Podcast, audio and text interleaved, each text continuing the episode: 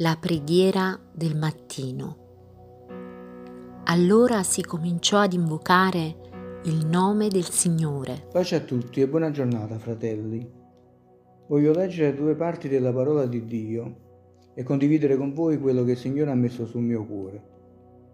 Uno lo leggiamo in Genesi al capitolo 3, i versi da 4 a 6, che dicono così.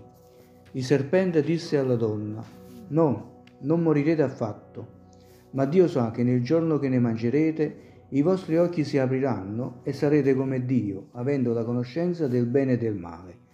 La donna osservò che l'albero era buono per nutrirsi, che era bello da vedere e che era desiderabile per acquistare conoscenza. Prese del frutto, ne mangiò e ne diede anche a suo marito che era con lei, ed egli ne mangiò. L'altra parte della parola di Dio la troviamo in Numeri al capitolo 21, i versi da 6 a 9, che dicono così. Allora il Signore mandò fra il popolo dei serpenti velenosi, i quali mordevano la gente, e gran numero di israeliti morirono. Il popolo venne a Mosè e disse: «Abbiamo peccato, perché abbiamo parlato contro il Signore e contro di te. Prega il Signore che allontani da noi questi serpenti». Mosè pregò il Signore per il popolo. Il Signore disse a Mosè: «Forgiati un serpente velenoso e mettilo sopra un'asta. Chiunque sarà morso, se lo guarderà, resterà in vita». Mosè allora fece un serpente di rame e lo mise sopra un'asta, e avveniva che, quando un serpente mordeva qualcuno, se questi guardava il serpente di rame, restava in vita. Amen. Fin qui la parola di Dio. Il serpente della maledizione e il serpente della benedizione. Abbiamo letto, fratelli, di due serpenti innalzati, uno di maledizione e uno di benedizione, tutti e due innalzati dall'uomo, uno nel deserto, l'altro nell'Eden, uno innalzato materialmente sopra un'asta, l'altro innalzato spiritualmente nell'intimo dell'uomo. Infatti, nell'Eden è stato innalzato nel cuore dell'uomo, perché l'uomo ha dato ascolto alla sua voce, alla sua menzogna, facendo scendere Dio dal trono del suo cuore per farvi salire il serpente. Questo lo possiamo dedurre dal fatto che l'uomo prese di quel frutto e ne mangiò, perché era buono per nutrirsi, bello da vedere e desiderabile per acquistare la conoscenza. A volte anche noi possiamo innalzare questo serpente con le nostre azioni, con le nostre parole, con i nostri pensieri. A volte anche noi mangiamo di quel frutto perché desiderabile e facciamo scendere così Gesù dal trono del nostro cuore, perdendo, come fecero i nostri genitori, la comunione con Dio, e per un banale desiderio ci tiriamo addosso la maledizione divina. Il Signore ci suggerisce: camminate per lo Spirito e non adempirete i desideri della carne. Fratelli, non lasciamo che cose futili che durano per un tempo ci facciano perdere la benedizione di Dio, con delle terribili conseguenze. Infatti anche il suolo fu maledetto a causa dell'uomo. Due serpenti innalzati dall'uomo, due serpenti permessi da Dio, ma uno solo voluto da Dio. Permesso e voluto da Dio è il serpente che Mosè innalzò nel deserto per fare del bene al suo popolo, per salvarli dalla morte, conseguenza del loro mormorare contro Dio e contro Mosè. Si erano talmente abituati al miracolo giornaliere che il Signore faceva per loro da non considerarlo più. Era diventato per loro cibo molto leggero, volevano qualcosa di più. Fratelli, non trascuriamo i doni di Dio, non ci abituiamo a quello che fa giorno per noi. Può essere molto pericoloso per le nostre anime. Diamo gloria a Dio per tutto quello che ci dà.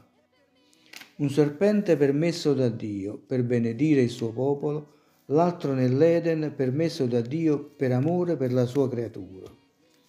Se Dio avesse voluto, avrebbe evitato che l'uomo mangiasse quel frutto. Avrebbe messo degli angeli a guardia dell'albero, come fece poi in seguito con l'albero della vita, ma non l'ha fatto, perché ha amato la sua creatura, lasciandola libera di scegliere, e libera di scegliere anche di peccare. Ancora oggi Dio ci lascia liberi di scegliere e di scegliere anche di peccare, ma ancora oggi Dio ci avverte: il giorno che ne mangerai, per certo morirai. Noi, fratelli, dobbiamo innalzare uno solo. Giovanni al capitolo 3, il verso 14 dice: come Mosè innalzò il serpente nel deserto, così bisogna che il Figlio dell'uomo sia innalzato, affinché chiunque crede in lui abbia vita eterna. Non me la sento di accostare Gesù al serpente, ma all'azione. Se leggo attentamente questo verso, non dice come è il serpente così deve essere Gesù, ma come è stato innalzato il serpente così deve essere innalzato Gesù. Non viene paragonata a chi viene innalzato, ma a come viene innalzato.